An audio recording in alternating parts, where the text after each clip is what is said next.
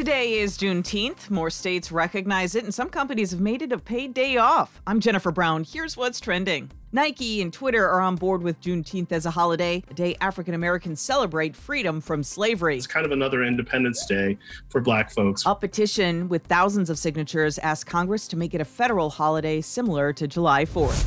Rubber bullets.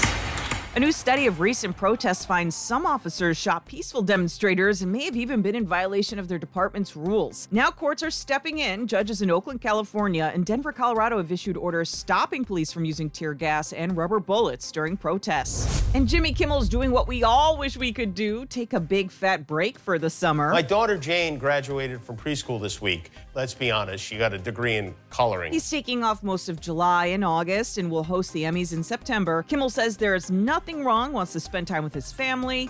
The show will have a variety of guest hosts.